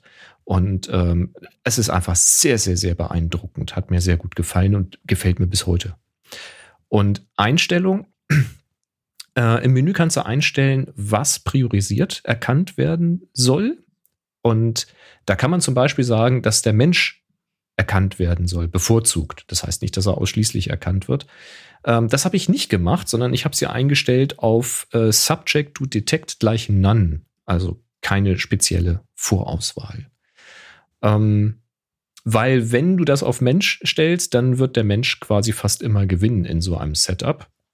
Äh, was auch sinnvoll sein kann, also wenn du jetzt Reiterinnen und Reiter fotografierst und möchtest halt die reitende Person scharf abgebildet haben und dir ist es egal, wenn der Pferdekopf ein bisschen aus dem Fokus ist, dann kann es hilfreich sein, da eben sagen Priorität auf Mensch. Ähm, das hilft dann. Und äh, wenn du das abschaltest, die Erkennung für den Menschen, dann ist es halt oft präziser und ich kann durchaus sehr zuverlässig den Kopf vom Pferd verfolgen. Wenn es nah genug dran ist oder groß genug im Bild ist, dann sogar das Auge vom Pferd wird oft äh, erkannt. Ich glaube nicht, dass es speziell auf Pferde trainiert ist, das Autofokussystem, aber es funktioniert immer mal wieder ganz gut. Ähm, auf jeden Fall aber der Pferdekörper, das geht dann tatsächlich sehr schön. Ich kann das aber verstehen, wenn du so eine Fohlen- und Pferdeschau hast, dann hast du halt Menschen, die neben dem Tier herlaufen oder führen. Und die Kamera hat dann halt schon einen Hang dazu, den Menschen zu fotografieren und nicht das Tier. Aber wie gesagt. Hätte ich auch so einstellen, wenn ich das machen würde. Also wenn ich das entwickeln ja. würde, würde ich da auch den Vorzug erstmal geben. Natürlich. Ne? Also das hat ja auch schon auch Gründe und das wird in den meisten Fällen auch so richtig sein. Aber wie gesagt, wenn ich diese Priorisierung auf None, also auf nichts stelle, dann bleibt er sehr zuverlässig da, wo ich das Tracking gestartet habe. Und da kommen wir zu der anderen Einstellung. Ähm, ich habe nämlich gesagt, dass das Tracking nicht auf dem ganzen Bild starten soll und sich automatisch im ganzen Bild irgendwie sucht, was es verfolgen soll, sondern den Fokuspunkt, den ich gewählt habe. Und da kann man im Menü, das ist äh, an der Autofokus-Seite 5, da gibt es einen Initial ähm, Servo AF Point für. Kurzes Timeout hier. Ja? Ich finde das ja völlig abgefahren, dass man heute bei so Kameras fünf Autofokus-Unterseiten hat, also Untermenüs hat. Äh, ja. Und, und, und ja, ich bin da natürlich auch schon davor gesetzen, gesessen. Wir sind natürlich mit Workshop-Gruppen schon im Hotel irgendwie so mhm. Landschaft und Wildlife und so sind wir natürlich schon abends gesessen und haben irgendwie, ne, wenn da Vögel in der Luft äh, catchen willst, dann dann fängst du da an, abends in der Hotelbar irgendwie zusammengeknüllte Servietten durch die Gegend zu werfen, um das zu üben und so. Und die Einstellung, also, also ich finde es trotzdem irgendwie komplett abgefahren. Ja, ist es auch. Aber braucht man offensichtlich auch. Also die meisten Einstellungen davon habe ich alle auf Standard. Da brauche ich nichts dran verstellen bei dem, was ich so fotografiere. Ähm, aber du kannst halt ein bisschen tweaken und einstellen und Unterstützung und pipapo. Naja, und es gibt eben auf der Seite 5 diesen Initial Servo AF Point. Ähm, den habe ich auf die zweite Option gesetzt. Ähm, das ist halt der Modus, wo du sagst, der Fokuspunkt, den ich wähle, hinten mit dem Joystick zum Beispiel, der gilt für egal, ob ich Tracking oder irgendeinen anderen, weiß nicht, wie man sagt, so ein Fokus-Modus, Punkt, Dingsbums. Also egal, was ich eingestellt habe. Ist, wie, ist das der Fachbegriff? Ja, das ist der Fachbegriff, ja. Also es ist im Englischen heißt das ein bisschen anders. Äh, Autofokus Thing, Thingy, Thingy, Thingy, Think. Ähm, ja, also egal wie ich Autofokus mache, und meistens habe ich Tracking an, aber nicht immer, ähm, habe ich denselben Autofokuspunkt, weil ich bin sonst immer irritiert, wenn der woanders ist. Da komme ich nie mit klar. Macht mein Köpfchen nicht mit. Also das habe ich da eingestellt und dann habe ich eben nur so einen kleinen Autofokuspunkt, den ich dann verschieben kann. Und der startet in der Regel, wenn ich den, den Joystick drücke, halt in der Mitte. Und dann kann ich eben mit dem Fokuspunkt aufs Pferd zielen oder aufs Fohlen zum Beispiel und dann eben halb durchdrücken, beziehungsweise hinten den Daumen habe ich als Autofokus-Start gewählt. Und wenn ich den gedrückt halte, dann habe ich halt das Tracking aktiviert und dann ist das ziemlich zuverlässig. Und dann wird da auch nicht gesprungen, weil ja dann das Motiv verfolgt wird, was du initial gewählt hast. Und das klappt bei mir eigentlich sehr, sehr gut. Und jetzt gibt es natürlich Situationen, wo das vielleicht nicht so perfekt klappt. Ähm, zum Beispiel mit sehr offener Blende, also mit einer sehr geringen Schärfentiefe, wenn dann das Motiv auch näher kommt. Da kann es dann schon mal passieren bei so einem Tracking, ähm, wenn das Pferd jetzt auf dich zukommt, mit einem Reiter oder einer Reiterin obendrauf, dass dann nicht so ganz klar ist, wo jetzt getrackt wird. Hast du jetzt noch den Kopf vom Pferd, das Ohr, das Auge oder ist es schon der Schuh vom Reitenden? Das ist dann auch nicht immer so ganz offensichtlich, wenn du so auf die Schnelle im Sucher guckst und es bewegt sich auch sehr schnell vor dir. Und dann kann es eben schon mal sein, dass der Stiefel der reitenden Person scharf gestellt wurde und nicht der Pferdekopf. zum Beispiel. Oder du hast den sind auf Hintern. den Stiefel so Kulleraugen aufgeklebt oder so? Nee, das nicht, aber es ist halt eine, eine, eine Kontrastkante, die dann halt getrackt wird. Ne? Äh, Oder du hast den Hintern vom Pferd scharf. Das kann dann auch schon mal passieren. Kann man auch vielleicht wollen. Ja, meistens nicht, aber wer drauf steht, kann das gerne sammeln. Oder du hast halt Büsche, die im Vordergrund stehen und das System dann ablenken, wenn das Pferd an den Büschen vorbeiläuft. Also hinter den Büschen quasi kurz versteckt ist, dann kannst du eben auch einstellen, wie sensitiv soll das Tracking sein und auf einen neuen Bereich springen. Da kannst du ein bisschen mit rumexperimentieren. Ich habe da nichts gefunden, was wirklich immer in allen Situationen hilft. Das ist halt einfach mal so. Ähm, ich habe hier notiert, machst du nix. Also 100% gibt's nicht, weil die Kamera nun nicht wirklich mitdenkt für dich. Ähm, aber es ist schon echt gut. Also 98, 99 Prozent der Bilder sortiere ich nicht aus, weil sie unscharf wären, sondern weil, was weiß ich, die, die Beinhaltung oder die, die, die Phase, die Bewegungsphase mir nicht gefällt oder weil ich sowieso dieses Motiv in der Art schon jetzt zehnmal habe und dann brauche ich es dann nicht nochmal. Also ich hatte jetzt gerade wieder ähm, eine Freundin fotografiert, die einen Extrem-Trail-Parcours geritten ist ähm, und habe da von verschiedenen Positionen nur am Rand, ich bin nicht auf den Platz draufgegangen, nur vom Rand ein paar Fotos gemacht, also ein paar. Und ich glaube, das waren auch so, was, lass es 500 Bilder oder so gewesen sein, mit denen ich dann am Ende des Tages nach Hause gekommen bin. Viel schnelle Serie, weil du dann, was weiß ich, wenn die eine Hängebrücke rauflaufen, dann machst du halt schnelle Serie, um dann halt hinterher das vielleicht zu haben, wo genau das Pferd in der Anspannung ist und sich raufzieht auf die Brücke und so. Ähm, das hat auch super geklappt, aber dann hast du halt eine Serie von, weiß ich nicht, fünf, sechs oder zehn Bildern und dann nimmst halt eins davon. Ähm, und so sind hinterher, glaube ich, 150 Bilder übrig geblieben, die ich dann bearbeitet habe. Auch jetzt nicht super aufwendig, weil das passt halt eh alles, wenns Licht erstmal stimmt. Ähm, und davon sind es dann vielleicht, also 10, 20, die wirklich richtig toll sind, so von der, vom ganzen Motiv, vom Hintergrund. Und der Rest ist einfach für die Reiterin eine tolle Erinnerung und auch selbst ein Training und eine Selbstkontrolle. So, wie sitzt man auf dem Pferd? Wie ist die Haltung gewesen? Und hat man das Hindernis richtig angeritten und solche Geschichten? Ähm, ja, aber äh, also früher habe ich äh, viel mehr Bilder aussortiert, weil sie schlicht unscharf waren, weil einfach schlicht der Fokus nicht gesessen hat in der Bewegung oder in der Serie, wenn das Pferd auf dich zukommt, vielleicht das erste oder das zweite haben gepasst und die 20 anderen sind alle unscharf. Mit dieser R6 kann ich quasi das Pferd über einen ganzen Platz verfolgen und ich sortiere vielleicht ein Bild aus, weil es nicht so ganz crisp ist. Der, der David hat hier eine Frage, sagt er, kann er den Pferdeaugen wirklich gut sehen? Im Zoo habe ich mit der Option Tiere an der R5 oft Probleme, dass er bei bestimmten Tieren doch lieber die Ohren nimmt. Ähm, das Problem hatte ich noch nicht, aber ich habe es jetzt auch im Zoo noch nicht Vielleicht ausprobiert. liegt das an den Tieren. Vielleicht Das solltest du einfach Tier mal so zusammengerollte Gürteltiere ist einfach schwierig. ja, das ist in der Tat schwierig. Und bei einer Nacktschnecke ist auch nicht immer klar, was ist Auge, was ist Ohr. Ähm, aber es ist, ähm, also bei den Pferden habe ich es tatsächlich auf größere Distanz wird der Pferdekörper sehr zuverlässig getrackt. Wenn sie ein bisschen näher dran sind, kann ich auch den Kopf sehr zuverlässig folgen.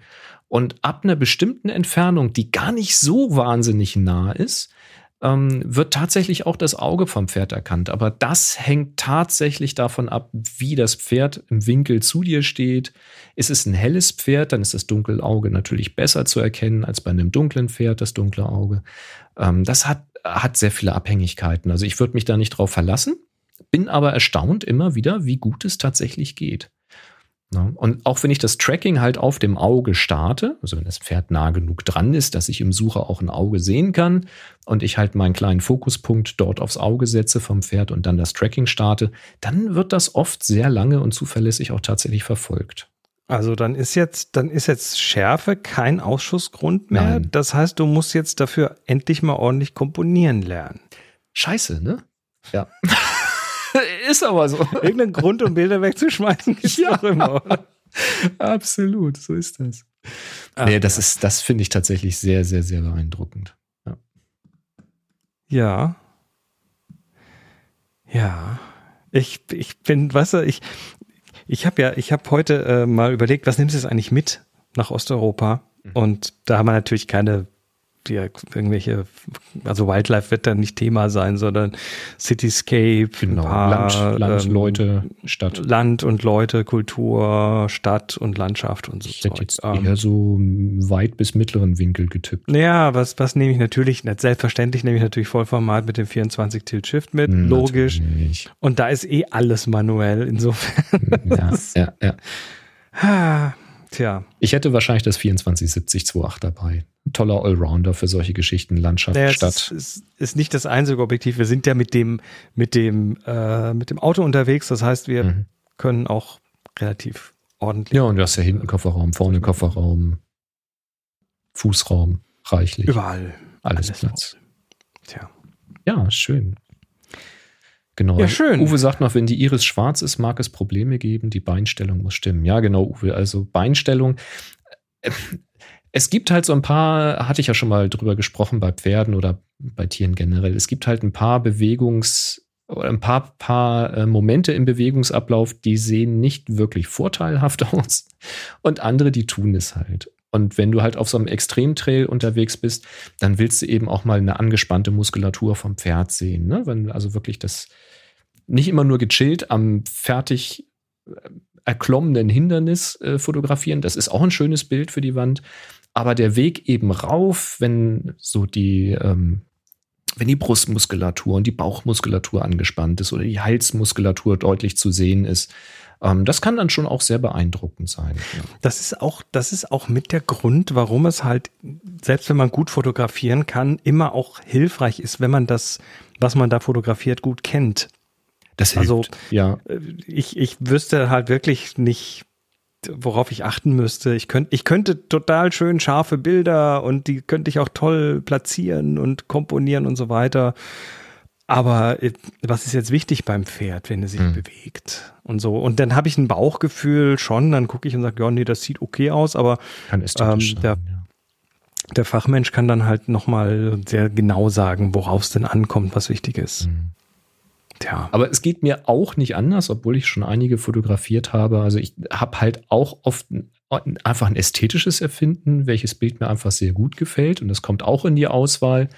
Aber oft ist es dann schon so, dass eben auch noch ein Bild da reinkommt, wo ich sage, naja, das finde ich jetzt nicht so super schön, aber man sieht hier gut den Seitwärtsgang oder man sieht hier eben schön, ähm, dass es ein Außengalopp war oder weiß der Teufel, solche Geschichten halt. Und Mhm. das kann halt für die Personen, die ich verfolgt habe, äh, dann hilfreich sein zur Selbstanalyse.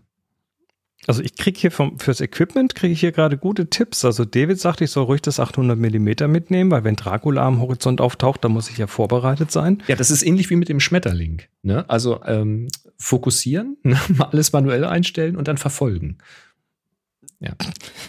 So, so, so, so durch die Gegend flat- flatternder Dracula. Ja, ist, ist tatsächlich interessant, wenn man da mal war. Also ich war das erste Mal in Rumänien letztes Jahr im Sommer, als ich das gescoutet habe. Und Mhm. ähm, da wirst, da, da, da kriegst du schon so eine Idee, wo so manche dieser Legenden auch herkommen, nämlich zum Beispiel die Sache mit dem Knoblauch. Du kannst halt in, in Rumänien ganz viele Leute, also die, da wächst alles unglaublich toll. Die Gärten, die ich da gesehen habe, da ist Gemüse, das ist fast toskanisch, das Wetter dort. Und äh, da sind halt auch ganz viele, die die Knoblauch verkaufen. Ne? Hast halt draußen an den Straßen quasi hängen so große Knoblauchzöpfe, die du dann da erwerben kannst, weil die Leute halt was aus ihrem Garten verkaufen, weil sie so viel eh nicht essen können. Also es ist äh, klar, wo das herkommt. Ganz klar, warum das mit dem Knoblauch irgendwie ein Thema ist.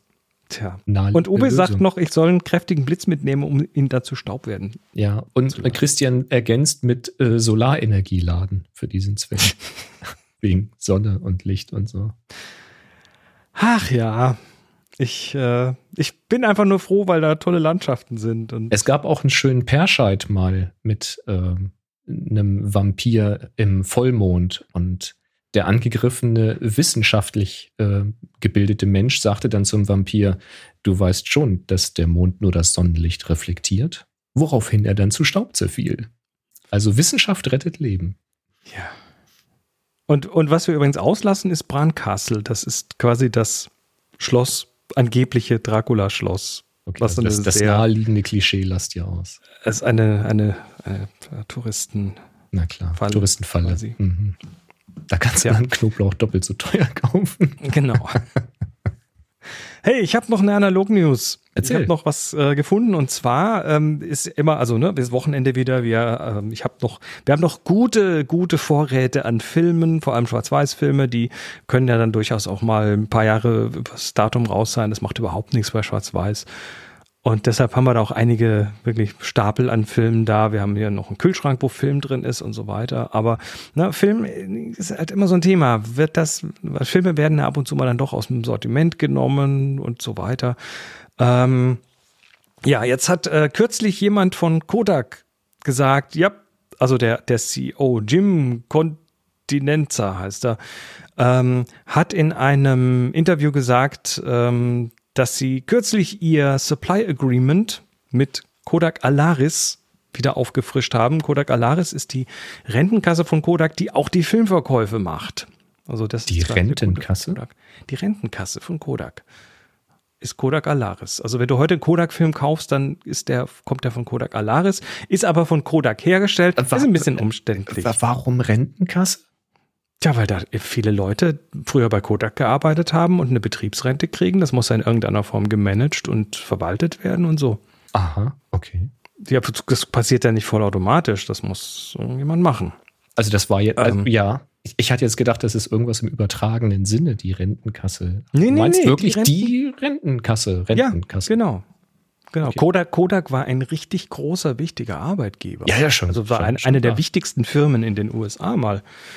Ähm, naja, Ich jedenfalls. dachte jetzt an irgendein Wortspiel so. Ja. Nee, nee, nee, ist schon echt so. Na, jedenfalls, äh, als Kodak dann damals quasi so kurz vorm Ausstand, äh, hat dann Alaris das Filmbusiness übernommen.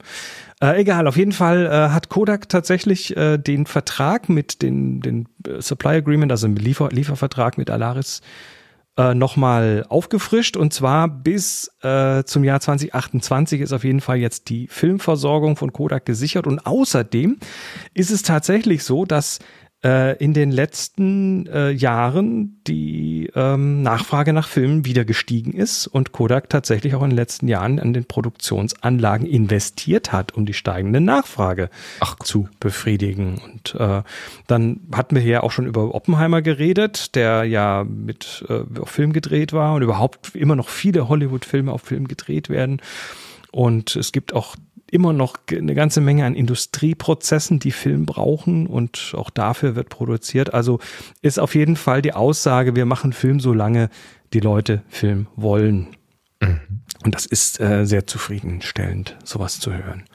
Das Ich glaube, bei. Dune war es ja sogar so, dass digital gedreht wurde, aber dann auf Film belichtet wurde und dann wieder gescannt, damit du halt diesen Filmgrain und den Look hast, unverfälscht. Weiß ich nicht. Ich glaube, da Weiß, war das. weiß ich nicht. Also bei der, sein. bei, nicht bei dem alten Dune, jetzt bei dem neuen, ne? bei der Neuverfilmung Dingensbums. Da war sowas, Ja. meine ich. Also ja, Film ist, äh, Film ist spannend, nach wie vor. Ja, und Film bleibt. Also das, das Thema ist nicht am, am Weggehen, sondern ganz im Gegenteil, es ist, es Film bleibt ist übrigens generell ja ein gutes Zitat, weil guck mal, die digitalen Aufnahmen, wir sagen immer Sicherung machen und so weiter, aber wie schnell kann es passieren, dass die Dinger einfach weg sind? Na, selbst wenn du Backups hast, wenn du stirbst, hast du dich um deinen digitalen Nachlass gekümmert? Kann irgendjemand an diese digitalen Daten wieder ran und kann die dann der Familie zeigen? Guck mal, das waren seine alten Bilder. Das ist alles Ja. weg. Und das ist tatsächlich so, so blöd das klingt. Aber analog Filme und analoge Bilder, die, übersta- die, die überdauern diese Zeit. Da können andere Leute später noch mal ran und können die rausholen, können die zeigen. Ja, ja, und das ist Film negativ, hältst du gegens Licht und dann siehst du ja, So genau. einfach ist das. Also, Also das es, hat, ist- es hat, es, es nimmt halt wirklich Komplexität raus und Ja. hat eben ganz eigene Eigenschaften. wesentlich, also du musst natürlich dafür sorgen, dass es nicht verrottet, ne? also irgendwie schon vernünftig lagern natürlich, aber es ist halt am Ende deutlich einfacher, über lange Zeit aufbewahrt zu werden als digitale Güter, wo sich ständig Formate ändern und so weiter. Ist schon faszinierend. Also Film, ich finde das gut, ähm, dass du sagst, dass da auch wieder tatsächlich investiert wurde und die Nachfrage so hoch ist, dass man das auch tut. Ähm, gefällt mir, mag ich. Mhm. An dieser Stelle auch nochmal der Hinweis auf die äh, auf die auf diesen Dreiteiler von Smarter Everyday auf YouTube. Ähm, Besuch bei Kodak Einblick in die Interna und so weiter. Äh, ist einfach schön, einfach gut, einfach klasse und mhm. ähm, lohnt sich, lohnt sich auf jeden Fall. So. Herrlich. Jetzt haben wir noch Fragen. Haben wir denn, äh, haben wir Fragen? Ja, genau. Wir haben Fragen, ja, wir haben Fragen. Und zwar auch wieder über happyshooting.de slash hi reingekommen sind. Jetzt muss ich mal das Glitzer hier ausmachen. So, jetzt ist besser. Wohl, wohl, lassen wir. Nee, lass, lass doch glitzern. Alles gut. Glitzern, es soll, es soll glitzern. Jetzt glitzert es. Ah, doch, jetzt glitzert es wieder. Wenn wir schon keine Perseiden hatten, dann lass glitzern. Irgendwas ruckelt jetzt gerade. Nee, dann mach ich es wieder aus. Also irgendwie. I don't get it. Egal. Ähm, ja, wir haben Fragen bekommen über happyshooting.de slash hi. Und zwar haben wir ähm, eine bekommen von, von Sepp. Sepp schreibt, hi, Habt ihr Tipps, wie man bei Platzmangel trotzdem maximal viel aus einem Studio rausholt? Hm. Mir ist ab und zu die Decke im Weg, wenn man eine Softbox möglichst aus der Sichtachse heraus von oben positionieren will. Arbeitet ihr mehr mit Schirmen? Wie viel Deckenhöhe ist sinnvoll? Ja, je mehr, desto gut. Ähm, ich habe kein Studio. Ähm, ich kenne das Problem aber sehr gut ähm, auch wenn ich es nicht oft hatte, aber ich hatte das Problem schon durchaus ähm, Mitarbeitershootings oder so etwas, wenn ich das mit Blitzlicht machen wollte, in einem in einer normalen Räumlichkeit, also ich sag mal so mit 240, 250 Deckenhöhe, so in dieser Größenordnung, kann das knifflig werden. Ähm, ich arbeite prinzipiell gerne mit Schirmen, weil die schnell aufgebaut sind. Ähm, in knapperen Umgebungen, also in engeren Räumen oder in sehr hellen Räumen, nehme ich dann aber schon lieber Softboxen. Da habe ich so kleine, äh, rundliche, sechseckige und rundliche Softboxen, die ich schnell aufspannen kann, ähm, die ich dann nehme für die Beleuchtung von schräg vorne. Also so links, rechts von vorne oder eben eins von vorne, eins von schräg hinten, so als Lichtzange. Ähm, und damit fahre ich eigentlich ganz gut. Ähm, wenn du jetzt sehr große Personen hast, so dass du dann die Softbox sehr hoch fahren möchtest, damit du halt irgendwie so 45 Grad schräg Licht von oben hast oder sowas, dann kommst du an Grenzen. Und äh, was dann halt hilft, ist die Person sich hinsetzen zu lassen. Also irgendwie einen Stuhl nehmen. Da muss natürlich irgendwie erstmal ein Hocker oder so etwas finden, in, wenn es eine Firma ist, äh, mit nicht so einer schulterhohen Lehne oder sowas, die dann halt zu sehen ist, sondern halt wirklich nur etwas, wo man sich mal draufsetzt. Und wenn es irgendwie ein kleiner Tritt ist oder so etwas, ähm, und dann die Person eben im Sitzen posen, so dass es eben so wirkt, als würde sie stehen. Ähm, das wäre dann halt die Lösung dafür. Habe ich aber nicht oft gehabt, den Fall. Ich hatte ein ähm, Mitarbeiter-Shooting äh, tatsächlich und das fand in einem äh, Raum statt, der im Dachgiebel war. Und das war bis oben hin offen. Also da war Platz ohne Ende nach oben. Da hatte ich überhaupt gar kein Problem. Also ich habe äh, noch eine Idee und zwar kannst du dir natürlich auch, wenn die Zimmerdecke weiß ist, diese als Fläche ausleihen, indem du da was drüber bouncest. Dann äh, brauchst, bräuchtest du aber, wenn du das einigermaßen kontrollieren möchtest, bräuchtest du dann schon irgendeine Möglichkeit, was relativ begrenztes zu bouncen. Also nicht einfach die, den kompletten Raum hell zu machen mit einer nackten Birne, sondern ähm, eine wie auch immer geartete Snoot oder sonst, sonstige oh, Projektion dann an die Spot Decke. über Bande an die Decke. Naja, du brauchst dann viel Umf, aber. Also gehen, gehen tut das bestimmt. Ich ja, du hättest dann halt in Deckenhöhe eine Fläche. Dann musst du zielen, musst du voreinrichten. Mhm. Vielleicht halt, vielleicht Blitze durch eine Optik durch, die das dann da oben irgendwie scharfkantig abbildet. Keine Ahnung. Aber ich könnte mir vorstellen, dass man auf die Weise auch irgendwie was äh, reißen kann. Ja. Du, du kriegst halt die Höhe, die du normalerweise, ähm, also du, du kriegst quasi die Höhe, ähm, die, die Tiefe des, der, der Softbox kriegst du noch mal dazu geschenkt sozusagen. Ganz genau. Burkhardt sagt das auch, ein Bouncer ja, wäre auch seine Idee. Also es muss ja nicht die Decke sein, du kannst auch ein das Bouncer. Das kann ja da oben auch ein Reflektor sein, den du da genau. oben hinhängst und den dann irgendwie scharfkantig anleuchtest. Ja. Irgend, so. Irgendeinen Reflektorhalter, den du halt auf ein Stativ hochfahren kannst, das wäre noch eine Idee.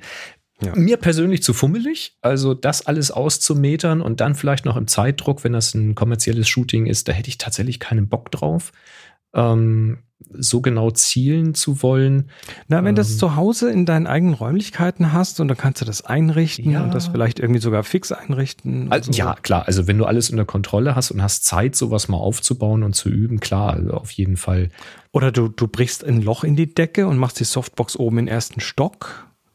Weißt du? Ja, ich sehe schon, jetzt kommen die guten Vorschläge. So Ceiling Cat-artig. Mhm. Das guckt dann so durch so ein Loch in der Decke. Ja, ja, ja, Oder einfach irgendwie eine Flugzeughalle anmieten, da ist auch mehr Deckenhöhe. Genau, so ein Hangar anmieten, das ja, ja genau. Nee, also wie gesagt, ich suche dann halt ein Setup, was ich äh, damit machen kann. Und bisher bin ich da in Räumlichkeiten noch an kein Problem gestoßen. Also wir hatten einmal, hatte ich ein Familienshooting tatsächlich mit, äh, also Eltern und Klein, Kleinstkind, also Baby, Säugling. Ähm, und da haben wir auch geblitzt und das war auch ein normales, eine normal, also ein Haus mit einer normalen Zimmerdeckenhöhe und da hatte ich auch kein Problem. Aber dann fahre ich halt im Zweifel die Softbox nicht so hoch, sondern die Leute setze ich dann aufs Sofa oder ähnliches. Und, ja, und, und vielleicht nicht unbedingt eine Meter 40 Softbox nehmen, sondern äh, auch kleines Besteck dabei haben, weil eine kleine Softbox kriegst du natürlich höher. Es gibt ja auch Softboxen, die flacher sind, die nicht so tief sind. Ja, ja, ja, ja, Striplights zum Beispiel. Die kannst du dann ja, die muss ja nicht aufrecht sein, die kann ja auch quer sein, also dann flach zur Decke und dann runterleuchten, solche Geschichten. Kann man machen. Ja, ja. Ich habe ein Striplight, das kann ich aber nur hängen, weil das so eine faltbare Striplight ist. Ja, ja, aber es ist auch eine gute Idee. Gut, und dann last but not least haben wir noch einen Audiokommentar bekommen. Ihr könnt nämlich auf happyshooting.de slash hi auch noch Audio anhängen und das hat John Michael gemacht. Hallo zusammen. Ich habe eine Frage zum äh, Photoshop und zwar in die neue Lightroom gibt es diese wunderbare Maskierungsoption, vor allem mit dieser Personenerkennung, wo man äh, Haut zum Beispiel oder die Klamotten oder die Augen selektieren kann. Und ich würde das sehr gerne als Maske in Photoshop benutzen, finde aber irgendwie keine Option, das in Photoshop zu benutzen. Ich habe eine Workaround gefunden über den ähm, Camera Raw Filter. Dann kann man quasi ein Bild erzeugen und das mit Schwarz und Weiß äh, machen und dann über den Kanal das selektieren und das dann als Maske benutzen, ist aber ein bisschen umständlich und vielleicht sagt jemand, ja, da ist ein ganz einfacher Knopf hier, da muss man einfach drücken und dann funktioniert das. Das wäre ja toll, wenn jemand das weiß und äh, ich würde mich drauf freuen und vielleicht andere auch. Schöne Grüße, tschüss. Ja, danke, John Michael. Ähm, also du, nur damit ich es nochmal verstehe, habe ich das richtig so gehört, Boris, dass er quasi den KI-Selection, die KI-Selection in Lightroom machen möchte und die dann, die Maske dann quasi in die Maske davon. Photoshop verwenden möchte. Das kann man, also aus Lightroom direkt rüber geht das so nicht. Das Meines Lightroom Wissens ist nicht. in sich da geschlossen. Also auch Lightroom Classic auch.